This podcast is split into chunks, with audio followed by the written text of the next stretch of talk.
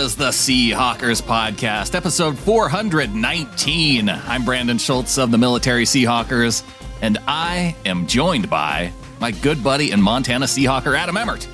Brandon, if you were to describe the perfect football weekend in your mind, what would it look like? It would it would be our Seahawks winning, mm-hmm, mm-hmm. Yeah, that checks out. all of our dirty rivals losing. Yeah, yeah, let's name them. Wh- which teams lost? Uh, well, the Cardinals because we we played them and they lost. Yeah, they lost. Los Angeles Rams, They lost San Francisco 49ers. Catfish and lost. Yeah. Yeah. And then to what top it off, I don't know, go uh perfect in all of your bets and make some money. dude, that's a perfect weekend in football. We had a perfect weekend. That as a 12, you have to be happy after this weekend and fired up after a victory at, over the cards. Even though there's some things that we could talk about regarding uh, the team's performance, there's a lot of good in this game too, man. Like the defense just being lights out again, showing progress. That's awesome. But Adam, we only won by 10 points. Baderp, baderp, baderp. Yeah, exactly. Baderp. Nice use of a baderp. You're getting it. Yeah, you're getting it. Uh, exactly, it man. you. Have have some joy, man. Be sure to focus on the things in your life that are good in, in our football lives. The defense balling out again, the secondary looking awesome, the game from Spoon that wasn't, and all of the things that we could talk about here. Uh, there's a lot to be happy about as a Seahawks fan. There's some, you know, critiques that we can have as well. But gosh darn it, man. 10 point victory. Defense looks good. That's the side of the ball neither of us felt good about going into this season, right? Yeah. And now, this many weeks into the season, we're looking at it and thinking, you know, now we have to come up with a nickname for the defense and, you know, who's going to be the best player on the defense. Uh, There, there's so many to pick from. And, uh, you know, who's going to get playing time and who's not because you want to see this guy on the field more than another. Yeah, these are all things, these are good problems to have with the defense. And with Devon Witherspoon playing as well as he is, with Jamal Adams balling out too, with Riq Woolen, who I heard from Pete this week is just now starting to get his speed back, and we haven't even really had any problems with Riq to this point of the season. So that's happy to, uh, you know, and fun to hear. Quandre Diggs, his normal Pro Bowl self, the, and Bobby Wagner, like I found finding the fountain of youth seemingly in Seattle this year. And I, I that was one of my favorite Bobby Wagner games here against the Cardinals this past week. He was everywhere. The inside linebackers had a whale of a game. Bobby and Brooks, man, they are a hell of a combination. And we thought we were going to be relying on a lot of Devin Bush this year, especially early, right? And Jordyn Brooks, let's give him his flowers here. Oh, he Oh, yeah. had himself just a monster game. And then you said, well, the fountain of youth for Bobby. Like, did he ever lose the fountain of youth? Like, he was good wherever he was last year. And then he was good the last year he was in Seattle as well. I mean, he, he hasn't really had a dip in his play at all, being in the league for 17,000 years. He was bathing in the fountain of youth last year. Why, why do you Yeah. think he was not in Seattle last year? I don't know. I missed him. I, I thought he was somewhere else, but I, I seem to have blanked it. Eight tackles for Bobby on the day, seven for Jordyn Brooks, and five for Jamal Adams and Julian Love as well. So those are your tackle leaders. They were all over the place. Jamal has been fantastic coming back. I heard so many people tell me that when Jamal was coming off his surgery and all of that, like, oh well, you know, he ruptured his quad, dude. People don't come back from that. He's never, he can never be good again. Like you're just, uh, it's a pipe dream. Like don't even count on it. Blah blah blah blah blah. And I was like, oh geez, I don't know anything about torn quads. I've never had one. I've never seen one or anything like that. Maybe that's true. Nope, not the case. Uh, Jamal is playing awesome, and Clint Hurtt is enjoying himself some three safety looks. That's for sure. Another guy we're enjoying to watch is Boye Mafe on that defensive line. Also, a key play in the game, taking down the Arizona quarterback, keeping him out of field goal range on his sack for the day. So third down and 12. Seattle looking to stop Arizona right here. Arizona four of eight on third downs. 27 seconds left to play in the half. Dobbs takes the snap, gets hit. This time Mafe is not going to miss him and brings him down back at the 45 yard line. Boye Mafe coming off the left side. I mean, how key of a play was that? Because, like Raible was saying, with it being down toward the end of the half, the Cardinals in field goal range, they're able to drive down. If they get a shot at a field goal there, then instead of a four point lead at halftime, you're down to one. Arizona Cardinals maybe think at halftime that they have a shot when they don't, but uh, you know that gives them that little bit of extra confidence. How important was that, Brandon? Well, on our Prop Star show, I had uh, Bobby's tackles parlayed with uh, the Seahawks being up at least three at the end of the half. So yeah, that's a big deal. it's a big deal to me. But big deal who knows, man? If uh, if Mafe doesn't get the sack, maybe Prater shanks that one as well. I mean, Prater was having a rough go that day. He had missed a field yeah. goal as well throughout the day. Um, boy, how much how much grief does Boye have to take for biting on a pump fake and jumping on a previous sack attempt and missing Dobbs? I mean, even Rabes in that call was like, I ain't gonna miss him this time. And Pete, man, every chance he's gotten, he's ribbed him for that thing, man. Like, come on. Yeah. Post game press conference, when he's asked about how good of a game Boye Mafe has, he immediately goes to the one bad play where the dude leaves his feet and he's like, oh boy, he's not going to do that again. He's not not going to make that same mistake again. And then on his coach's show on Monday, yeah, yeah. How, how great of a game did Boye Mafe had? Oh yeah, you know, well he jumped up in the air when he shouldn't have when trying to chase Dobbs down. Come on, Pete. The the dude had five pressures on the day, leading the team. Had the sack there to take him out of field goal range, clutch situation a, a dude that you're going to need with Nwosu going out for who knows how long, maybe the season. Uh, how about we prop Mafe up a little bit? Absolutely. Let's give him some flowers, man, instead of giving grief. But I do think that there must be something within the Pete Boye relationship uh, where this is fun. Like a little like me and Bronco Jared, right? Like when yeah. the guy struggles a little bit, like we take a little joy in it. It's fun and it's it's healthy within our relationship it does seem like that's the way that Pete talks about it because he seems amused more than he is mad. That's for sure. Mafe might be one of those guys who who wants that extra, I don't know, bit of dig at him just so he can feel like he needs to to push it even harder. Mm-hmm. Because I mean, if you think of just how much growth that he's shown from last year to this year, there's got to be something driving the dude to continue to grow. I I was looking at his his pressure rate. So uh, five pressures on 34 passing snaps. It's a pressure rate of 15%, which is, you know, he's been doing that almost all year, which is what's been keeping him in the top, you know, pass rush percentage of the league so far. It's really come on for him. Pete really has had nothing but glowing things to say about him. And you got to the Nwosu news a little bit there. I mean, that is a massive bummer. He has been a great player since he has been acquired by John Schneider. Um, a real bummer, man. Like I, I hear Tor and Peck, and those do seem like ones that keep guys out for the year. Um, so that's that's concerning. But you do have somebody like Boye who's playing as well as he is. You do have Jarran Reed playing great still, and you do have Derek Hall, who Pete was comparing to Boye Mafe of last year, right? As a highly productive guy, still learning, of course, but on track, doing the right things.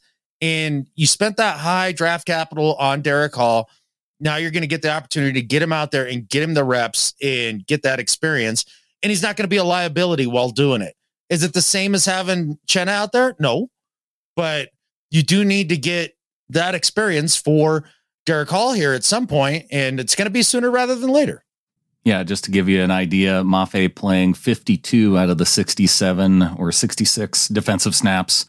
And then you had Darrell Taylor out there for 39, kind of, That's I think he was kind many. of the guy it was a little too many. Uh, but he was the guy who took majority of the snaps with Nwosu being out. Nwosu played 23 snaps before he went out injured. And then Derek Hall only had 19. But I think we'll start to see some of that shift moving forward, unless Darrell Taylor is able to improve and play the run as well. Because if they start to see this defense slide back in terms of run stopping production, I, I think they've seen how good this defense can be when they're able to stop the run effectively. And if that ends up being a weakness, I, I think that it's going to be an easy fix if they see one person continually being the problem and Derek Hall not getting a significant number of snaps. I would love to see Derek Hall and Darrell Taylor uh, switch their snap counts there. Like that, that feels like the correct ratio to me. Um, Darrell Taylor, it's not even just getting like washed out physically on plays where he's just getting overpowered or things like that. There's a lot of awareness problems there. Uh, how many times on some of those read options was he crashing down and not paying attention to containing the edge and containing Dobbs? I mean, the Dobbs touchdown, of course, there were three broken tackles along the way. That was annoying. Right. But the most annoying part was that Darrell Taylor, he he bit on the fake so hard that it was just wide open coming around the edge. He lost his assignment, and then piss poor planning on his part constituted an emergency on everybody else's on the back end, and then they weren't able to pick up the slack there either. Yeah, he didn't even have an opportunity for a missed tackle because he was so far out of position to be able to make a play on the quarterback.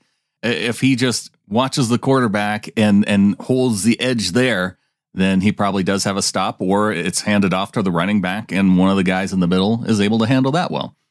One Absolutely. of the plays, though, was the the Demercado play to the outside, and he was able to break outside and run down the left sideline. The impressive thing that happened on that play, Devon Witherspoon lined up all the way outside on the left, was the guy who came all the way over across the field and pushed Demercado out of bounds to keep it to what 10 15 yards on the on the play but just the fact that it was Witherspoon making that play from the opposite side of the field impressive.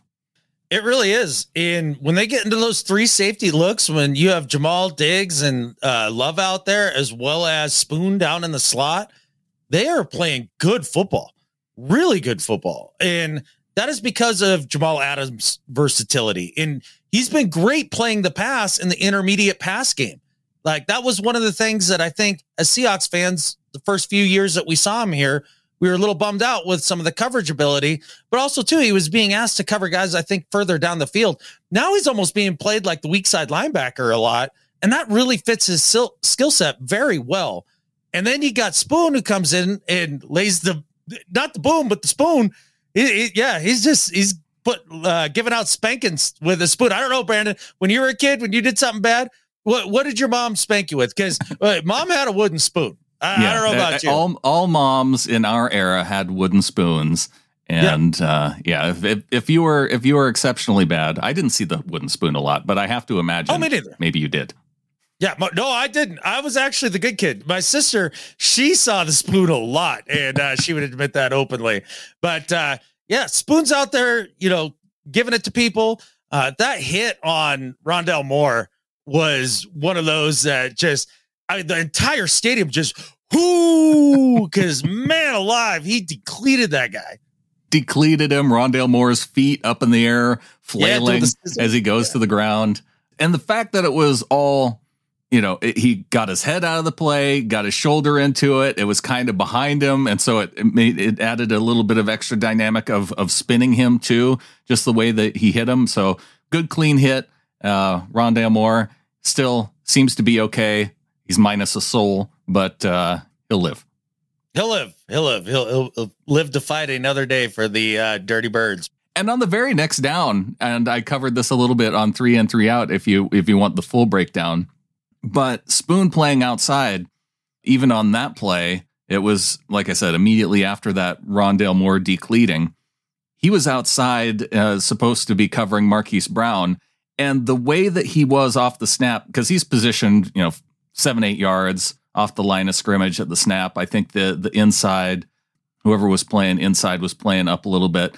But, you know, he had his shoulders side to side in case Brown decides to go deep. He stayed short. And then when, that way, when the ball was released, he came in. And even though Brooks was the one that made the tackle, he was able to come up, evade the the Brown block, and then uh, he would have been there to clean it up if if Brooks didn't have that he's a very natural football player, man. Uh, Brock and Salk asked Pete, like, so what is it about Spoon that allows him to kind of do these things? Like, how do you get a guy to tackle that way and to hit like he hits at 183 pounds? He's like, yeah, just uh, he knows how to time it up, and like he, he was just making crap up on the fly. It sounded like, but that guy plays way bigger than he is, and it's just a joy to watch. It's a bummer the interception got taken away from him on the penalty sack as well. if he had gotten those two things in this game, I think he has to be leader in the clubhouse for defensive rookie of the year at that point, right? Oh, he might already be there, but yeah, if you give him that sack, give him that pick, I don't know which one was more egregious penalty wise, but um, it, it's a bummer that both of those got wiped out. And his tackling, you know what? It reminds me of a little bit of what Marquise Blair was supposed to be when he was playing safety. Yeah, like he would he would hit, but he didn't. He was always he would either be going for the head or getting his own head in the way. Able to to lay big hits when he got the opportunity, but he just he, he but he didn't wrap up half the time either. So mm-hmm. you know it was it, it, just it reminded me of that when you when you were talking about it. No, that's a good point. Uh, Andy couldn't really cover all that well, whereas Spoon can do all the things, which all is great. Things. Yeah, which is crazy to think about that paired with now a fast Woolen. That was slow Woolen that we saw the last so. few weeks. Okay. Good to know, I guess. I want to ask you what you think the Seahawks should do because the trade deadline a week away. There are some guys out there. I know Frank Clark was a guy who's uh, I don't even think you have to trade for him. I think he's a free agent at this point now. But uh, obviously, Bruce Irvin out there. Levi Bell was kind of one of those preseason guys that we wanted to see make the team. I, I would have to think that the more immediate move would be to, if Levi Bell has been playing well on the practice squad, we don't know. But that seems to be the more natural move up just to have some immediate depth and then try and work out who's getting snaps um, between Darrell Taylor and Derek Hall. I don't know what you're thinking, dude. You need to trade major assets for a D end right now. You need to have a knee jerk uh, panic reaction. That's what you need to have. So, uh, do we trade our first round and second rounder for a top guy, or do uh, we throw out one of our star best players? Uh, are you thinking in terms of trade? What what type of knee jerk reaction situation are we in? Yeah, well, I mean, the way that I look at it and the way that I like to overreact to things is to look at DK Metcalf playing through a bad rib injury, isn't able to play one game because of said rib injury and a hip, got another injury on top of it, right? After he'd been battling through. And then have your undrafted rookie receiver and Bobo catch one exactly one touchdown, it, which now I know we can completely replace DK with Jake Bobo like DK's useless and he's a head case. We can't have that. So I'm trading DK. I'm trading five first rounders for Brian Burns right now. Get him on the team because that's the missing piece for us to win a Super Bowl. I, I, like the player that you have in mind. Brian Burns is a fine player for the Carolina Panthers. There's a connection there between the Seahawks and uh, with the Carolina Panthers GM being a former member of the Seahawks. So I, I like some of the thought process there. And then you know, maybe maybe you're not wrong, Adam, that Jake Bobo is the answer when he can do DK Metcalf things like this. Now DeeJay Dallas back into the backfield. Geno from the shotgun on third down and seven. Arizona's going to rush four. Geno has time, steps up, going to throw near side. Bobo makes a catch near sideline across the 40, knocked down at about the 42 yard line. Wilson is the defensive back on the coverage. But Jake Bobo just got outside of him, and the UCLA rookie goes for 31. This kid, he's a player, and he just dazzles when he's in the game. Do you not want more Bobo? I want more Bobo. If DK Metcalf's out of the picture, we can have more Bobo at him. Right, right. Yeah, let's let's get rid of one of the top receivers in the entire league and your number one receiver on the team for Bobo. Look, I love Bobo. I do want to see some more Bobo. But if I'm picking who snaps to take away, I'm taking away JSN snaps before I'm taking away DK Metcalf snaps. I'm not trading DK because Chenna got hurt in this game. Like, I, I just think that that's some very short sighted, kind of panicky thinking.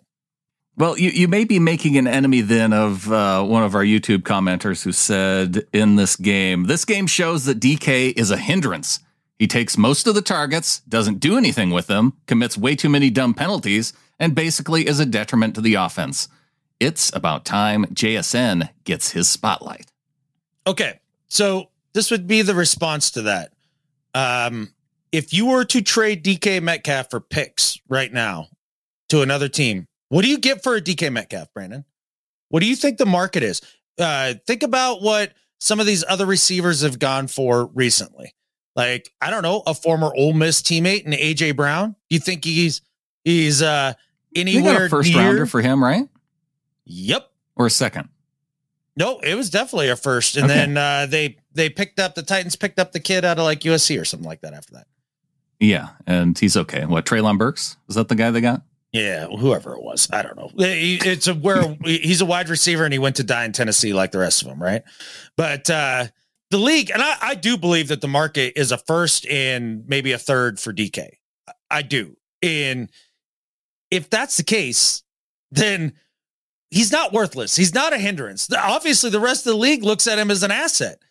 So Right. I, I I just don't think that that's true. Now, have the penalties been a problem? Yeah. I, is the attitude about the penalties a problem? Yeah. Is that something you can't overcome? I don't think so. He's not a bad dude. And he does nothing with the targets. Did he lead the team in touchdown catches last year?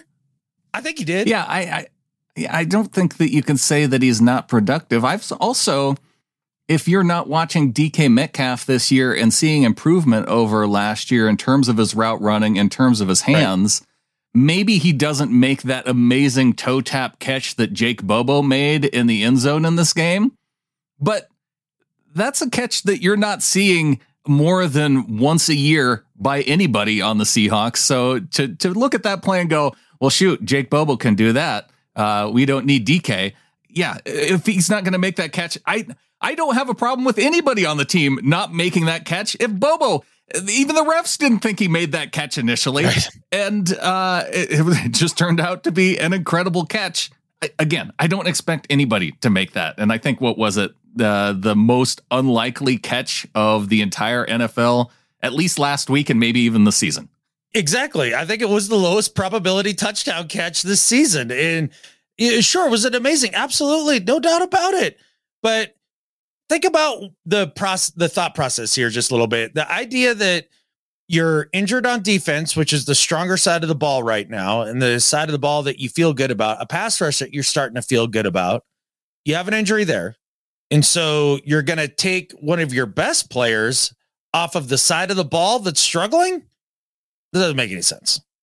No, not unless maybe you're adding additional offensive linemen, which, you know, that could come in handy at some point. But Stone Forsythe played a fine game on the offensive line at right tackle. I, I think maybe even better than what we've seen from Curhan in the past, which, you know, maybe more Edwards snaps, maybe more Stone snaps. Who knows when we're get to, going to get to see Abe? It sounds like Pete Carroll doesn't even know. So uh, go Stone for the next the, the near future. Yeah, uh, rooting for him. I mean, honestly, the offensive line, for the most part, has been keeping it together as well as you can hope for with a bunch of backups and what is it, six different combinations now on the offensive line through uh, seven weeks. I I don't know, man. Like, yeah, I'd be almost more apt to trade for an offensive lineman than a than a D end at this point. But with all that said, too, Brandon, how often do big trades happen at the trade deadline in the NFL? This isn't the NBA. Uh, I mean, they do happen. We just saw the Eagles trade for Kevin Byard uh, for a couple of late rounders, fifth and sixth. Yeah, that's what I'm saying. Like that's not a that's not a DK Metcalf trade or a Oh, no. uh, or a Montez Sweat trade or a you know Chase Young trade. Like those are legit type stars. Like I just Yeah. I don't think it's going to happen. I don't see John Schneider making a move like that considering his history. So, you know, you talked about bringing up Levi Bell. I'm not sure I'm uncomfortable with that based on his play in the preseason. There are other options, especially guys who have been connected to the team, guys the team knows. I'm sure Bruce Irvin, you know, he's he's got to have stayed in shape, right? He, and out there. And I don't know if you have to bring back Frank Clark, that might be an option. He did well with Jarran Reed when they were teammates. Mhm. I'd be okay with that if it, it came down to it too. But yeah, I kind of want to see what we have with Derek Hall and and what is he going to do with more playing time and having the young guys. I mean, imagine what that's why you went and draft Derek Hall in the second round is so you have depth at that position. And I like our receiving depth. So I again, I I don't know going back to the receiver talk. Mhm. It might be one of the deeper groups, and maybe that's where the thinking is: is oh well, receiving group is deep. You know, maybe you're getting Eskridge back here in a couple weeks, which I don't care that much about. I we'll see what happens with him. But again, that's more of a nice depth piece. I like having stars. And what we're seeing with DK Metcalf on the field, Tyler Lockett on the field, and now JSN catching his first touchdown pass. I, I like those as my top three. Pistol formation, play fake to him this time. Geno's going to throw right down the seam. Touchdown, Seahawks! JSN with the touchdown. His first career score in the National Football League. Tyler Lockett picks up the ball. He's going to save it for the rookie out of Ohio State. 28 yards and a dart thrown by Geno Smith. The Seahawks on the board first. They lead 6 0. Wide open on that play. I was just saying a wide open dart, that's for sure. That was more than uh, NFL open there. But yeah, congratulations to JSN. He had a nice game. It's probably his best game of the season so far.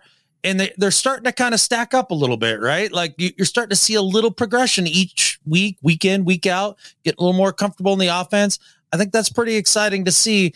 And we're going to need JSN and DK and Bobo and Lockett and Ken Walker with his 100 yards rushing when we go in to Lumen Field this weekend and have the Cleveland Browns come to town. Like, we need that. We're, we're going to need them to have all those guys on deck because Geno is going to have uh, kind of a rough day with maybe that Cleveland defensive front there.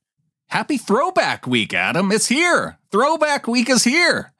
It is. Uh, I'm wearing my throwback hat in honor of it. Like I, I picked that out just right there. That's going to be the one piece of throwback merch that I purchase here. But uh, yeah, it should be an interesting game considering. Do we really know that the Cleveland Browns defense is good? Like I said, it was good last show, I think, and you were like, "Are we sure?" And I was like, "Yeah, I think we're sure." And then I started thinking about it in the terms you put it out there, and I was like, eh, I don't know. Well, I think the word that came up in the last show was a little bit inconsistent because there are games where they will absolutely dominate opposing offenses. And then there's other games where they they kind of get picked apart a little bit. And in this Indianapolis game this past week that the Browns played in, it was a little bit of both. They, I mean, Myles Garrett absolutely got yes. after the quarterback and Gardner Minshew and was responsible probably for at least uh, one and a half touchdowns. I noticed three game wreckers on defense for the Cleveland Browns. Two of them are Myles Garrett, and one of them is Grant Delpit. Yeah. I mean, Myles Garrett is unfreaking believable, man. Like that dude is a grown man. I I thought it was funny when Brock and Salk asked Pete about, well, do you have a plan for Myles Garrett? And he's like, no. he's like, how about Charles? He said, like, not yet. yeah, exactly. That's that's it. Was it, Monday. Right? It, yeah, exactly. It was Monday. Yeah, they're not there yet, which is fine. It's a fine answer, you know. But I don't know that there is a plan for that guy. Like, it's going to be a buckle your chin strap kind of game for Charles out there, man. That's going to be a huge assignment. Yeah, whether it's uh, Charles Cross on one side, whether Stone Forsythe, I got to imagine Will Dissly has got to be getting his blocking shoes on for this game to handle Myles Garrett. Shoot, the Indianapolis Colts are putting tight ends and, and two guys on Myles Garrett, and he was still wrecking that offense. So, um, but when they were able to handle him, there were plays to be had against the defensive secondary, and they play a lot of man to man, and they also they struggle with zone. So if in a game like this where you do have good receivers against their corners, Ward's fine, Newsome's okay, but their corners don't really scare me like I would think like a set of Seahawks cornerbacks would. So I, I think the corners can be beat. Maybe you want to try and, and get them out of that man defense a little bit because they, they seem to struggle in zone more so. But still, it's uh, you got to get past that defensive line that has Shelby Harris, former Seahawk, on it has Za'Darius Smith coming off the edge too. So yeah, no matter where Myles Garrett is coming from, if you're not having to deal with Garrett, it's not that much of a break to to deal with Za'Darius Smith too. Even though nope. he's getting up there in age, he still has 20 pressures on the year. Yeah, uh, Za'Darius Smith is a fine football player. Uh, Shelby Harris has always been good. Uh, yeah, it's an interesting defense. And then you think about the idea of Schwartz there as a defensive coordinator. You know he's going to be dialing it up. You know the blitzes are coming. Geno better be on his P's and Q's when it comes to his hots this week.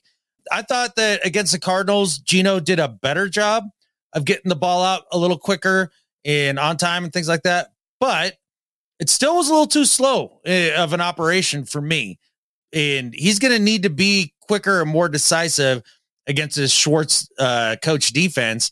And if he can do that, I like you said, it takes a little of the sting out of the Myles Garrett uh, pass rush and you know the rest of that defensive line, and you've got the receivers to make dudes miss and get open early on downs and early in the rep. I'm really hoping that Geno and company can be on point with the quick passing game this week. Martin Emerson, that's the the other third corner uh, for the Browns. And uh, defense, though, the safeties, the other guy other than Delpit that you have to worry about, Juan Thornhill, good safety. Mm-hmm. Um, but yeah, when I I saw Delpit making some big plays, you know, similar to Jamal Adams style. You know, maybe not quite there, but uh, definitely a guy who was getting up and and finding ways to screw plays up for the, the Colts offense. Yeah, the uh, the safety tandem I think are, are a fine tandem there in Cleveland, but yeah, you you went down the list of the corners. Not a bunch of world beaters. I mean, some guys that are competent, but not necessarily yeah. anybody that you say, "Oh, don't throw that way." That's for sure. Now, how this Cleveland Browns team defends the run, that's something I'm actually not familiar with. I didn't have a chance to go back and start looking through their run stuff. How's that looking, Brandon? On the, the plays that I saw the Colts having the most success, it was Jonathan Taylor getting outside and passes to the outside, and and that's where they seem to find some success there. So as long as you're able to to hold uh, off the edge, you know, the, and obviously with Za'Darius and with Myles Garrett, that that's a big ask. But if mm-hmm. you can get it bounced outside a little bit, then I think you could find yourself some running room. And, and they do have like Owusu-Koramoah as a good linebacker. Um. So I, I, think he has a little bit of speed, but I, that's where I saw the majority of them getting beat were those runs to the outside. Boy, that sure does play into particular running back strengths, doesn't it? Like, doesn't that feel like a Ken Walker type situation right there? Coming off a hundred yard performance, stacking that with another big game here against the Browns, running to the outside, giving Geno support in the run game. And really, the offense, what they need to do this week is they've just got to hold on to the football. I mean, that that pick uh, against the Cardinals was inexcusable. That's a terrible pick by Geno. Played a nice game otherwise. Um, the fumbled snap, I mean, it's going to happen once or twice a season. It's going to. Like, I don't care what quarterback it is, like, you're going to have a fumbled snap or two every year. It happens. But still, that's no, bad. You need to demand perfection in the snap between your center and quarterback every single time, always perfect. No balls over the head like we saw uh, with Dobbs in Arizona. Right. Demand perfection. Yeah. And uh, especially with your backup center, right? Who actually played very competently throughout the game. Give Olu his flowers too, as another rookie that showed up. We had the rookie wideout scoring touchdowns, and then the the rookie center having a great day. And if Evan Brown can't go, like this is a man's defensive line he gets to play against next, and I think he's probably up to the challenge. Yeah, I'm, I'm feeling good about Olu after what we saw against the Cardinals. it, it is a little bit more of a step up in terms of the defensive prowess. The, the Browns ranked number one in terms of DVOA in the league, and even though they have allowed some points, I think the the reason why they are uh, the defense that they are in the number one DVOA is because they seem to score a lot of points, and that's the thing about this Browns team is that they need their defense to score points. And yeah, they put up a lot of points against the Indianapolis Colts, but I'll go back and say it again. The defense was a big part of it. They had short field on one of their touchdowns, uh, another touchdown, well, the game winning touchdown. I don't know if you saw that, but they were essentially awarded the ball at the one yard line after PJ Walker threw it over the head of the receiver. And uh, there was some contact that they called and they didn't call the ball uncatchable for whatever reason. and they gave the the ball to the Browns at the one yard line. They're able to run it in and get the win. It felt like a game that the Colts should have won despite the efforts from the defense to turn them over and score. But back to back games where penalties put the Browns in position to to get the go ahead points. Yeah, as I sit and I think about this matchup overall, you know, the Seahawks offense going up against that Browns defense, I think that they can get, I think they can get to 23 points. I, I don't think that that's a crazy amount of uh, points to score against the Browns, even 17 to 23 points. That feels right. But when I look at it vice versa, that Browns offense going up against this Seahawks defense, which is really hitting its stride here, I don't think they score more than 10 offensively, you should be able to hold this offense to 10, whether it's PJ Walker, who's getting the start, who isn't very good. Kareem Hunt still carrying the ball as well, but as as good as Kareem Hunt has been in the past, Jerome Ford leapfrogged him on the depth chart when Nick Chubb went down and has got majority of the carries. And then, you know, you got Ethan Pocic at center, who's a dominant force, and Amari Cooper on the outside. Yeah, yeah. I mean, Amari Cooper has always been a so-so receiver to me. I mean, he he has plays every now and then that look yeah. nice, but I, I, don't think of him even close to you know upper echelon of receivers. And with that said, the Seahawks run defense has been the strength of their team so far, and I don't see that changing at all against uh, Ethan Pocic and company up front. And then you bring into the mix, you know, the idea of PJ Walker, who I'm a fan of PJ Walker. Like I, I liked him in the, it, was it the Arena League or USFL that uh, he played really well in? It was one of the two spring leagues. He was one of the better quarterbacks out there in that. And then even to see him playing behind this Browns offense, it shows you the difference in ability that it takes to play NFL quarterback at a top level. I mean, it's it's clear to me that he is he's an okay backup but to be starting caliber quarterback, he just he does not appear that way so far this season. You're not wrong though. The the leap between the spring leagues and the NFL is huge, and I, I I've always rooted for PJ Walker. Just not this weekend when we come out in our super sweet throwback unis and get a beautiful win over the Browns. And I don't know. What do you think? Think the Niners maybe you know lay an egg again this next week, and uh, maybe we're up a half a game instead of only being a half game back in the standings here after this last weekend. I like that the 49ers are one taking on the Bengals, so they have a third straight losable game, and we took on the Browns, which is winnable. It's going to be a challenge. We're probably going to be coming out of this game saying, you know, talking about some ugly plays and some bad decisions because you have to give credit to the defense sometimes, especially when they play well. Uh, you know the the opposing defense. I, mm-hmm. I saw it even. Well, I'll I'll probably save it and talk about it later. But uh, you, you, watch some of the other uh, games around the league, and the expectations sometimes of fans have for their offenses to p- perform even against some of the best defenses. It leans toward being down on your team's offense versus, hey, maybe give some credit to the opposition and how well they can play too. Yeah, they get paid too over there, right? That's the old saying. And uh, I do think that the Seahawks offense will end up being productive overall when you look at it at the end of the day. But you're not wrong, dude. There's going to be some moments throughout this game that uh, the Cleveland Browns defense does come up with some big stops or some big plays. I do expect Geno to have a, another solid game and be the quarterback that he is, which is a leader, a winner, and you know, a top 10ish quarterback. And I think he can do that even against a team like the Browns with a good defensive line, even though he has been pressured. What is it like? Was it last game? He was pressured on 40% of his dropbacks or something like that, which is a crap ton.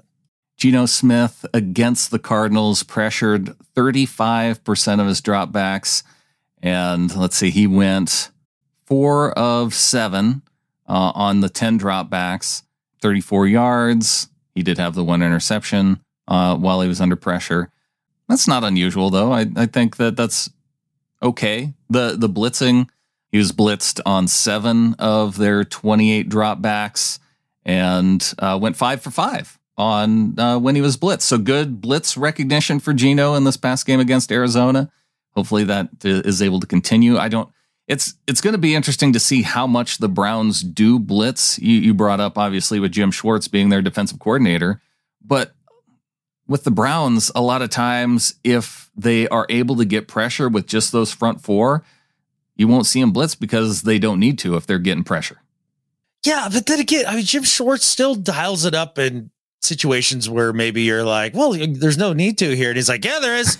I'm just doing it. I, I, I, like his uh, aggressive style of play. So I wouldn't uh, wouldn't rule out a lot of blitzing from the Browns this weekend. Did we talk enough about Geno? Because I, I feel like in this last game, yeah, we we touched on the interception. I don't think we touched on the near interception we did right after the game.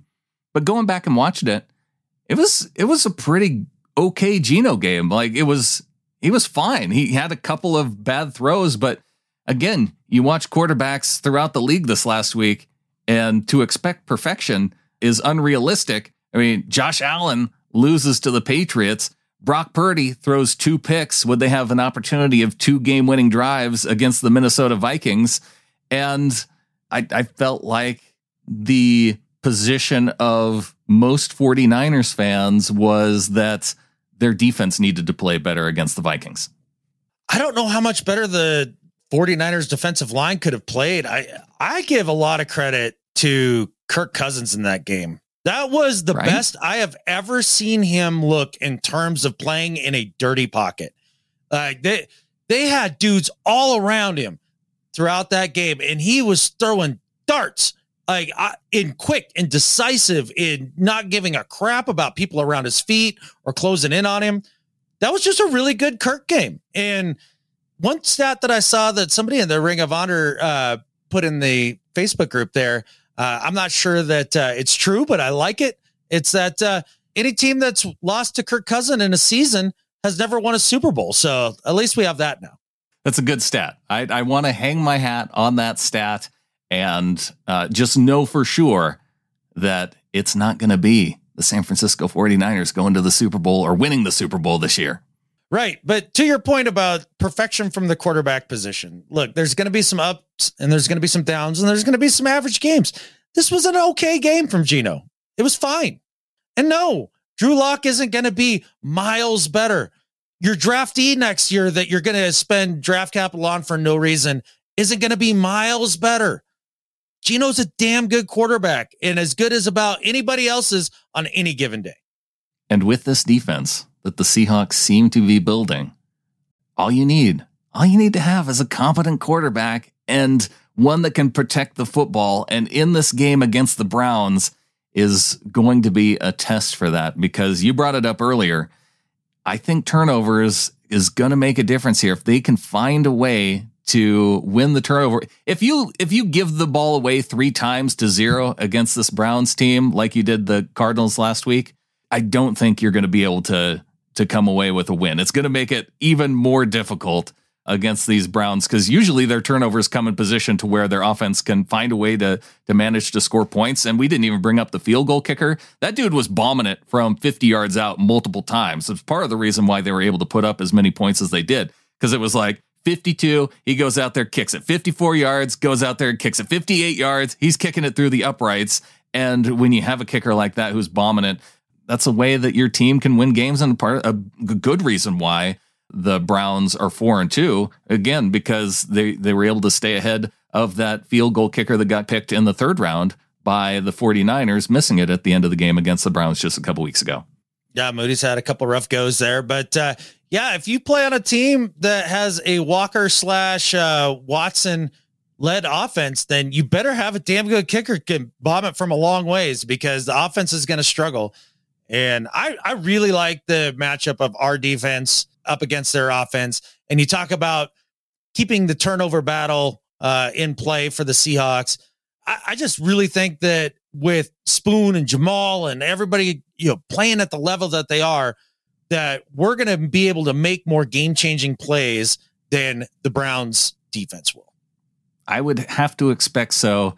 But after seeing the Browns do it a couple weeks back to back, I'm thinking it's probably going to be another tight game between these two teams, and it's going to come down to the fourth quarter. 20 to 10. That's what I predict. Another one, another 20 to 10 game. Back to back. why not? Yeah, and they got the three turnover game out of their system this last week against the Cards, so we don't have to worry about that. Good. I'm feeling great. Plus, we've got uh, Car Car as our official ambassador going to the game and uh, cheering on our Seahawks, so we'll be fine. Absolutely. Let's get to the second half of the show.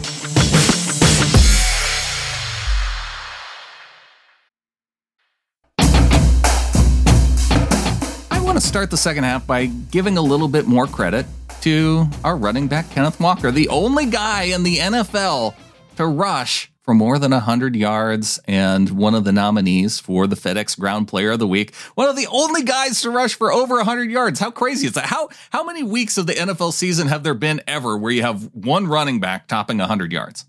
To Ken Walker's credit too, a lot of runs that he actually took, stopped bouncing it outside, planted his foot in the ground, and took that two, three, four yards. It was very consistent. It was more of a bludgeoning from Ken Walker than it was a bunch of big plays, you know, ripping off lar- big gainers. And that's the type of performance that I think somebody like me has been kind of waiting to see out of Walker. Like, I know you can hit the home run. I want to see you hit singles and doubles week in, week out, and then the occasional home run. That sounds great. I would have liked to see maybe one more home run out of the game. You know, if we're if we're really picking nits about it, like maybe a home run within the red zone. You know, we we could use more of those. Yeah, I, I, know we didn't talk about the red zone struggles and you know third down percentages and all that. I mean, we talked about it in the post game recap. If you want to hear more about that, you can go back and watch that. It's just I'm tired of talking about it. They're bad, and if you think you have the answer, great. Give Pete a call because they don't seem to have the answer quite yet either. I don't know. I, I just don't know that there's anything else to say about it until they start figuring it out a little better. More Bobo and let's start seeing JSN be that guy who gets open in the red zone, like I think we were hoping for uh, at the start of the year. Yeah, when that happens, then then we'll be fine. Absolutely, and they're still winning games. They're four and two people, half game out of first in our division. Skull. yeah, just had right? to get that in there for the for the Vikings win. Yeah, appreciate you guys. Thank you, Kirk. It was a fun game to to be able to to cheer hard for the Vikings against the Niners. I was excited to see a Purdy meltdown. Well, you've been calling for it. I feel like for weeks now. You're like he throws all these interceptable passes. You know, he's due for having a two pick game, and he got it right at the end of the fourth quarter there. He finally they started catching him. It was like, what? Yeah, I don't know. Maybe somebody surgically removed the horseshoe that's been up his ass this entire time. Oh, well, that'd be too bad. No, it wouldn't. He can start to stink anytime now, and I'll be just fine with it. I, I said that sarcastically. No. There's no sarcasm when it comes to thanking our members of the flock, especially our executive producers, DCH, Rebecca Christensen, Brian Shaw, JC Schilling, and Jake Burdine. Just uh, the finest people to ever uh, listen to podcasts. We know that. Thanks to everybody who went to getintheflock.com, helping to support the show. Stephen Kirkpatrick, helping to support the show and every win, coming in with the score donation of $20.10. Thanks to Steven. Yeah, huge thank you, man. Uh, that feels good coming off the win like that, for sure. Thank you, Steven. I, I like it when people make donations that are meaningful to them. Like we have the option, if you go to seahawkerspodcast.com slash support, go to the PayPal button. Randall Hicks did that and set up a $1.20 recurring monthly donation via PayPal.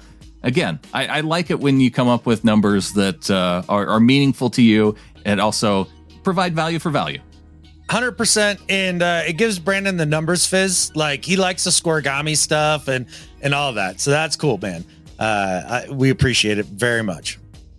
Thanks to descendants of boom who became a $1 member at getintheflock.com they say been listening since you all have first started thought it might be time to join. Go Hawks! Yeah, no no two year freeloader grace period, full 10 year freeloader grace period for Descendants of Boom. I think Descendants of Boom uh, must have misheard even, you know, from the beginning there. He maybe just thought it was like two decades of a grace period and like thinks he's getting in way early. That's what I'm thinking. That's fine. Yeah. Hey, for some people, you go, well, I wonder if I can wait these guys out. Uh, and and then, you know, because as soon as I start supporting the show, they're going to quit and and then so 10 years goes by and it's like oh well it's probably safe to go ahead and donate now. So there you go. See, we Yeah. we we won this one in in multiple ways, but we also thank Descendants of Boom. Yeah, yeah. So basically, what you're saying is we wore down Descendants of Boom. Is that what happened We there? wore 'em down. Wore Okay. down. All right, appreciate you, man. Thank you. Hayden Lyons came in at three dollars. Welcome to the flock to Hayden. What up, Hayden? See, we we didn't even have to wear Hayden down. He was just like, "Yeah, man, this is sweet." We're doing this. I'm not even going to send a message to these guys. I'm just in. Yeah. See, if you don't send a message, I make up stories about you. Well, we can make up stories about the trio of Nate Lloyd, Chris Brubaker, and Tanner who joined over at YouTube. Click on the join button. There we go. Uh, I I didn't realize that uh, Chris had gotten in there. He's been around for a good minute there. Uh, yeah, I mean, they basically are. I, I can't make up a story, dude. My brain is fried. I, I've had. I, I've been talking for a week straight. It feels like, dude. Like I tried real hard. I'm out of creativity. It's over. It's over. So, Brandon, do you have do you have a story that, for our three musketeers of donators there? I think that they should all get together, caravan to Kellogg, Idaho, uh, pick you up on the way, Yeah. and you can all have some guaranteed barbecue. And uh, you can get your 12% off discount with Garen. And Mm-hmm. the four of you can enjoy lunch, and then you'll feel refreshed, and uh, everything will be well. Yeah, for sure. Uh, I might have to hit up Garen here in a weekend or two because uh, we're heading out uh, his direction to grind wheels in St. Mary's. Uh, I'm going to go and, Oh. well, I'm not even going to grind. I'm just there to make people feel better for some reason. I don't know. But uh, yeah, right there near Garen. So looking forward to that. Garen is going to be with us at the Washington game November 12th. And I think all of the tickets, but maybe three, are spoken for in our group game. It's going to be Seahawkers podcast. It's going to be bootleg football. We're going to have one section in 301. We're all going to be together cheering on as a, a big podcast family at the Seahawks Commanders game. Heck yeah, man. It's going to be a lot of fun. Uh, looking forward to that one for sure. This has been a, this is going to be a, this will be my second game this year. I think that'll be about the max I've attended in person is two games plus training camp. Plus training camp. Yeah, we had the mock game. Plus, I have to talk you into going down to Dallas uh, to to see a road game this year. Yeah, yeah, yeah. When, when's that? Uh, I don't know, December maybe. Yeah, that feels right. Okay. Or wait, no, and uh, I think it's the November 30 game. Hmm. I don't know, man. We'll see. I don't know. This is this is as much thought as we put into it just now It in gets- this moment. Yeah, it gets me awfully close to a lot of Dallas fans, and I don't know how I feel about that. I know. But Scott texted me. He's like, "Are you going to the Dallas game?" And that was as much thought as I had put into it. And uh, it's been a while since I've gone to a game with Scott. So That's true. I don't want to let Scott down either. Okay. I don't know. All right, I'll give it serious consideration. Today's not the day to ask me to do more social. I'll, I was telling you that right now. Look, we're all lucky that Adam was able to get on the microphone and talk Seahawks this week because it's it's been a time. It's it's been a party in the Gulch week. It's been a party in the Gulch. It's been a lot of fun. We've had a lot of cool people here, but it's been about a solid week of, you know, whether it's been my parents or other friends and things of that nature. And uh, literally, our, our last uh, guest here, they just left uh, about uh, three, four hours ago.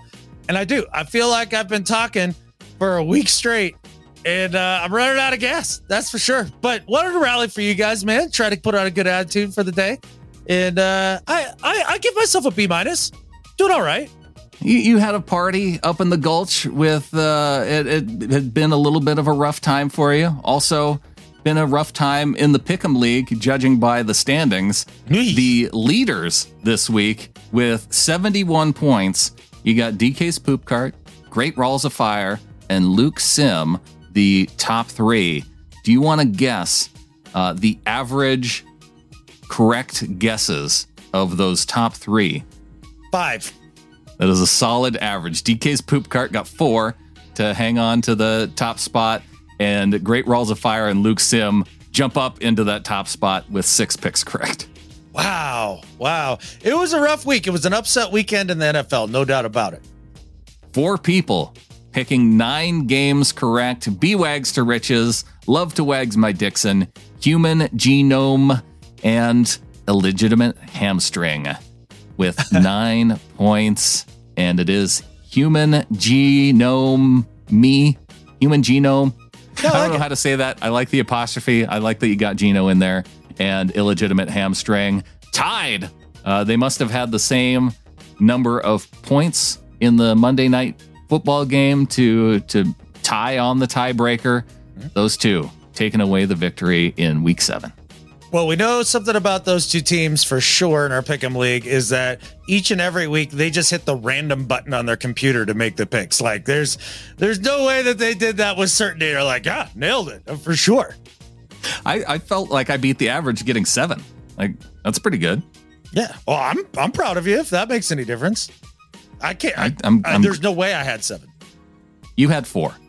Yeah, that feels that feels as abysmal as it was. Yeah. So as, as much as DK's poop cart, who is at the top of the league. See, you can be just as good as picking picks as our leader this year.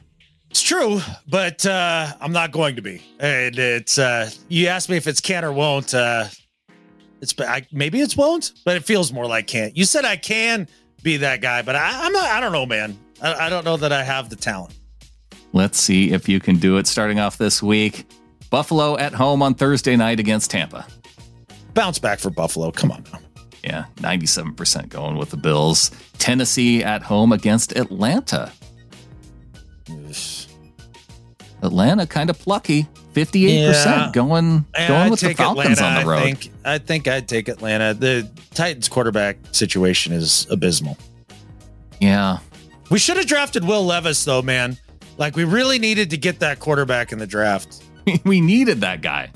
Yeah, you can't even beat out uh, Willis. That was the guy that we were supposed to draft the year before. Oh, I know, I know. I'm so glad that uh, you know we missed out on him. Uh, just a tough break. Just a tough break. And Desmond Ridder for the Falcons. So the battle of quarterbacks that the Seahawks should have drafted in this game. Hmm. yeah, it's almost as if none of them are good, and Geno's better. Houston, they've had, they've got a good quarterback that the Seahawks didn't have an opportunity to draft against the Carolina Panthers, also a quarterback that the Seahawks didn't have an opportunity to draft. Who you got? Oh, I, I got Stroud all day with this one. Uh, yeah, he was the one dude in last year's draft that I was like, yeah, okay, if he's available, you take. it. And and they didn't have a shot as it turned out. But uh, let's see, we've got you with a shot to pick this game correctly. Pittsburgh at home against the Jacksonville Jaguars. Jags. 69% going with the Jags. It feels like a coin flip the way that the Steelers have been playing inconsistently, Jacksonville playing inconsistently. Uh, I would I would probably go Pittsburgh if it were a risk pick, but I might stick with you on that one. Dallas at home against the LA Rams. Golly. Gonna go Rams. I think this is one of those dumb losses for the Cowboys. Risk pick 9% going with Felt the like it. Minnesota Vikings at the Green Bay Packers, who could not get the winless last week. Man, the Packers have looked poor a couple weeks in a row here. Um, I did pound the Jordan Love train before we started starting Gino. Um, but uh, yeah, I don't know. All right, fine. I I'm gonna pick two good weeks in a row of Captain Kirk. It's not prime time, right? Like, because that's No, the one prime time win he could have this year. He's done. He's done with the primetime wins. Yeah, yeah. Okay. No, this I'll- is I'll 11 o'clock prime Kirk Cousins time. Oh yeah, this is this is Kirk time for sure. Yeah. 11 o'clock mountain. Yes, I know there's people who listen on different time zone. They're like, well, who, who starts at 11 o'clock? Yes, in the mountain time zone, the ideal time Mm-hmm. yeah. zone for watching football, 11 o'clock when we start watching football. God, it's the best. I love the Yeah, you all should just start living life as if you're in the mountain time zone. It's going to be better for your deal. For football, there is no better time zone. It's trust for us. anything. It's the best time zone ever. Uh, we're going to get the time zone truthers coming at us. Go Hawks at SeahawkersPodcast.com. Bring on your emails. We want to hear them. Yeah, the first one will be from Clinton. Yeah, he, he doesn't agree with me on this time zone thing because he's an East Coast snobby. Yeah, he always tries to schedule things outside of our time zone when, you know, Well, he tries to do the thing where he schedules it all on East Coast time, which makes I don't think he got the memo when he was out here on the West Coast. We don't like that. We're tired of you guys acting like that's the only time anything happens. It's on Eastern, and we all have to do the math every time. No, no. New England Patriots, can they keep the upset streak going when they go down to Miami this weekend? Not a chance. Not a Right. chance. But I do think I do think that uh, Belichick probably saved his job with that win right there. That was a big Yeah, deal. that was big. New Orleans Saints on the road against the Indianapolis Colts. Can the Colts bounce back? Who cares? right. Colts. Another coin flip game, whereas most people, 69% going with the Colts. Oh, okay. So do you, do you want me to pick for you, or did you did you Oh, I actually said say Colts. it? Oh, yeah, no, no, I said Colts. I'm sorry. Yeah. I was probably talking over you, so I apologize to you. New York Giants. Accepted. Are you going to have to apologize to them for picking the Jets as the road winners? Of the the poopy New York Bowl here. Uh no, I'm going Jets for yeah, I'm gonna go Jets. I mean, Jets technically the road team, but you know, technically, They're both technically NFL teams too. Philadelphia Eagles at the Washington Commanders. Eagles. Are the Eagles the best team in the NFC right now? No. I don't think so either. Yeah, it's the Seahawks. What show are you listening to? I was right just I was testing you. Okay. All right, good. I passed. Yeah. Seattle at home against Cleveland. Not even going to give you a chance to respond. Baltimore at Arizona. Boy, Baltimore looked good this last week, didn't they? I mean, they Yeah. they waxed the Lions, waxed them. Uh, I'll ride the Lamar train. All right. I kind of wanted the Lions to keep winning so that our win against them would be their only loss, just as a point of pride. Gotcha. Okay. Unfortunately, that didn't happen. All right. San Francisco, 86% picking the Niners to bounce back and beat the Cincinnati Bengals. Wow, I'm definitely going Bengals here. I think that uh, that uh, San Francisco offense is unraveling a little bit with the injuries. So, and Purdy is starting to get exposed. Uh, uh, he's exposed. I I like that. put that out there. Yeah. Yeah. Uh, Kansas City Chiefs at Denver. Hmm. Uh, yeah, Chiefs. 2% Denver. going with the Broncos. Well, I mean, they haven't beat him in 15 years. I mean, why why would I pick this week to be the week? Even after the huge victory over the pack. That's embarrassing, man. That is embarrassing, Packers fans. I kind of like this as a risk pick game. Chicago Bears on the road against the Chargers. With their undrafted free agent division two quarterback there. I don't care. No. I'm going Chargers. And then Monday night. That that's a terrible Sunday night game, by the way. It is. That's what we get. Sunday night football. Bears Chargers. Can they not flex it yet? Are we not to No, flex don't season yet? so. Okay. Monday night football. Detroit Lions taking on the Raiders up in Detroit. Oh yeah, that's going to be a bloodbath. All Detroit, all day. Detroit's got to win this game by 65 points, right? If they don't, I'll be surprised. So total points 68. Eight. Yeah, you're right with me. Mm-hmm. Yeah. All right, there we go. Thanks to everybody who is playing along. If you go to seahawkerspodcast.com, click on the pick'em link, you can join anytime and play along with us. We got weekly prizes going out to the winners each and every week. It's fun. And uh, I'm still working on getting the prizes out for last year. So, see, that's how much fun it is. And you better enjoy the fun because you don't know when you're going to get a prize, but you might eventually get a prize. It's not might. You will. You always get to it. It's just, uh, you know, it just gets later and to have a later every year. Yeah, exactly. On to do better and better at life. All right, man. I do better this week. It's for the stupid Dolphins. I picked them last week. You were apoplectic about it. You're like, I can't believe you're doing this. And then they went out there and laid an egg against the Eagles. That was that was frustrating to watch, man. Like, how did how did they not win that game? I don't know, but uh they pissed me off. So Penalties? I Penalties is because they didn't win? freaking penalties was huge, right? No doubt about that. But uh yeah, stupid Dolphins can't do me any favors, right? Do better. All right. My do better this week is for a poster out on Reddit. I was going out, I wanted to find some negative fan reactions after Brock Purdy threw two interceptions. And so I went hunting for it. I did, I typed it into the search results, you know, Brock Purdy, Niners. I just, I wanted to see some fan, negative fan forum reaction about how Purdy stinks and, you know, he's washed up, like you're saying, exposed.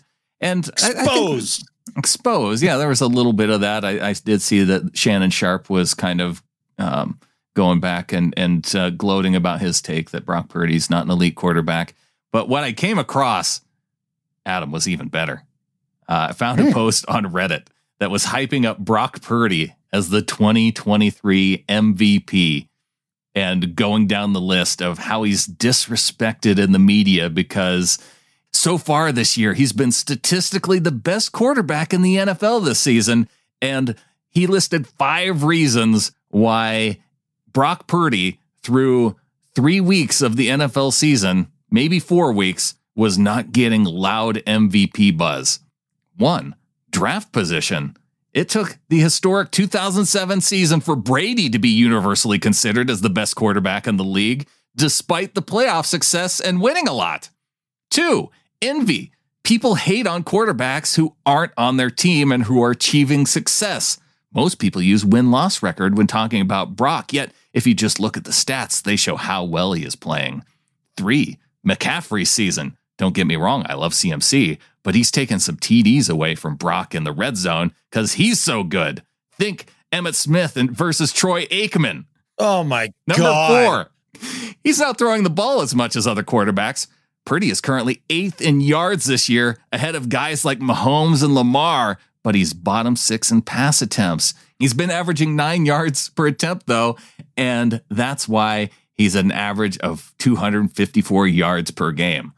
Five, Kyle Shanahan. There's a weird narrative around quarterbacks that play for Kyle. KS is very good and top two play caller behind Reid, yet when his quarterback plays well, Shanny gets all the credit. Whilst when Mahomes, Reid, Tua, McDaniel, or Stafford, McVay play well, the quarterback gets 90% of the credit.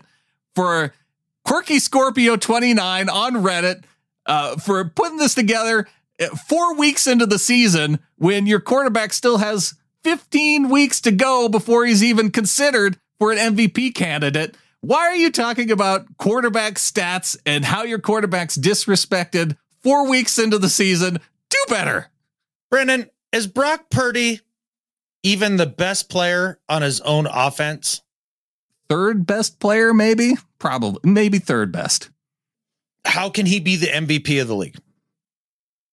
How can you be the best player in the league if you're not even the best player on your own offense? I'm not even saying the whole team, on your own offense. That I whatever with your little weird points there, whoever you are on Reddit, like get out of here. I think I debunked the whole thing in one statement. I just I thought it was very entertaining read to see, especially after these past two weeks, to go back and see how disrespected Brock Purdy has been in the national stage. Uh, mm-hmm. Come on, man. Yeah, come on, man. I, if I have to hear one more thing about Brock Catfish. and Purdy, I swear to God, like I he hasn't gotten enough respect or attention or anything like that. Good lord, get out of here. And I like the dude. Like yeah. I'm not mad at Brock. I just you know he's a Niner, and I'm tired of hearing about him. On to better at life. All right, man. My better at life than Skip Bayless this week is for nose tackle for the Philadelphia Eagles, Fletcher Cox. And he's been in the league for how long now, Brandon? What? It seems like it's been 17 years or whatever it is, but he came in I mean, the same year as Bruce Irvin. Yeah, he's been around forever. And I'm watching that Dolphins Eagles game, and there was a run to the outside, and Fletcher Cox hustles all the way to the sidelines and hits him a yard or two uh, outside, you know, before he gets out of bounds. And then as they're crossing the out of bounds line, he notices that he where they are on the field, just releases the guy, doesn't fall on him, and doesn't pick up a penalty in a key situation and ends up making the stop, which I think ends up making a punt. Like it was such a heady play. How many times do we see these guys who can't figure out when to hit somebody and when to not to when it's kind of bang bang like that? I just thought though it, it wasn't easy for him to do either because you know how many times you hear the narrative of well he's already emotional. What do you expect the guy to do? Like be a part of the matrix and figure it out? Doobity doobity doo nah Fletcher Cox did it right there on the sidelines. It was a perfect play. Made the play so that the it stopped the Dolphins and he didn't hurt anybody and he didn't hurt his team with a dumb penalty. I just thought it was awesome. So Fletcher Cox, better at life than Skip Bayless. Yeah, I'm a Fletcher Cox fan. I, will never, I'll never fight you on a, a, a, given a, even though he doesn't play for a team, he's a heck of a player. Probably he's just smart. Future Hall of Famer. Better be. Yeah. My better at life this week. If you were watching the game prior to kickoff, you saw a young man, Gus Johansen, raise the 12 flag in front of tens of thousands of screaming Seahawks fans. Gus was diagnosed with uh, leukemia in August of 2021.